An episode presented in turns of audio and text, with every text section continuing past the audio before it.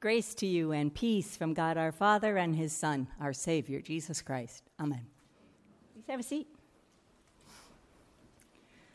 So I want you to raise your hand if this was the first time you ever heard that parable. No one, huh? Bertie, you? It's the first time? I don't believe you. And if you're in Sunday school normally, what do you call that parable? It's the parable of the Loving Father. Exactly. I love that. What did the rest of us learn the title of this was? Prodigal Son, exactly, right? Luke didn't give it a title. That's what we call it. And how fitting is it that we landed on the parable of the prodigal son? It's not really the prodigal son story, is it? This is a parable about a dutiful son. But of course the younger one got the title, just like he got the party, and the fatted calf, and the ring, and the sandals, and the father's love and attention. Is that fair? No, admit it, it's not fair at all. That's the horrible truth about the so-called parable of the prodigal son, right? The older son, the dutiful firstborn son, he's right. The father is absolutely unfair. And in his unfairness, that father caused real pain to the son of his who did nothing wrong. To all of you out there who have ever gone about your work, doing what needs to be done, unnoticed and unrewarded, while people who are rude and selfish take all the air and all the energy and attention, this is your story. The backbone of this story is, it is not fair. Right down to the title we eventually gave it. And since all of us have heard this story many times before, even Bertie, I know the temptation is to skip ahead to the moral of the story, but it's okay in the end because God's mercy trumps justice, and our salvation depends on God's mercy, not God's justice. True, but it's worth wading through those murky waters of fairness and justice before we latch on to the satisfying end of the story, because there's something in the human psyche that demands fairness. And I don't even think it's learned. I mean, the nuances of justice are learned. But the basic demand, it seems to be innate. You want to witness moral outrage? Get a couple of preschoolers together. Give one cookie to one kid and two to the other. Not fair. And then try telling the child who only got one that he should be happy because, after all, he still got a cookie. It's just that your buddy got more. Good luck with that. And I don't even think it's selfishness, really, because starting way back in preschool, we want justice for others.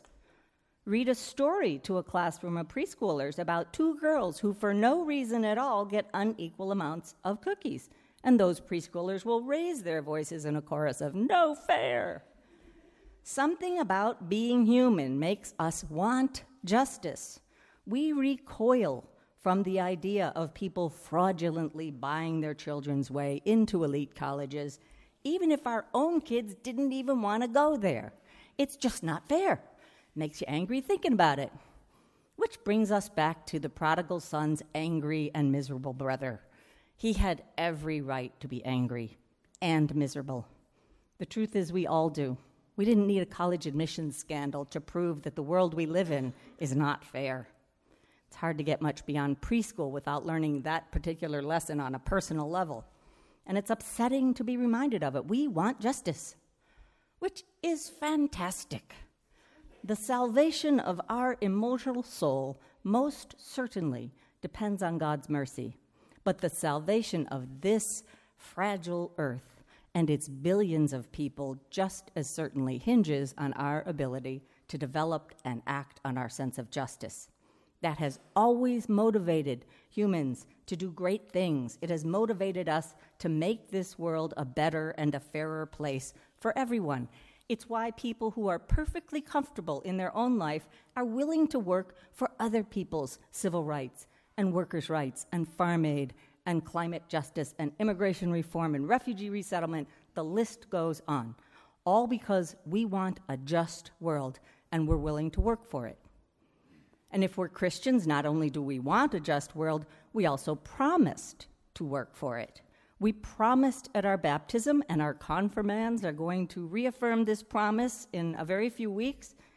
We promised to strive for justice and peace among all people and respect the dignity of every human being. We promised to be fair. So if something deep within us cries out for justice and fairness, and it's our Christian duty to strive for that, and yet we find ourselves living in a world that seems unable to sustain this very thing we so desperately want, what's a good Christian to do? What's a good person to do? That is one of the more interesting nuances of this parable. You may have noticed it doesn't really have an ending. And as author Debbie Thomas pointed out, it's actually those who have been denied justice who get to write the ending of the story. See, because in the parable, the power ultimately lies with the dutiful son. He decides how that story will end. He can stay outside, as she says, the lover of justice, 100% right and 100% alone. Or he can go in and join the party.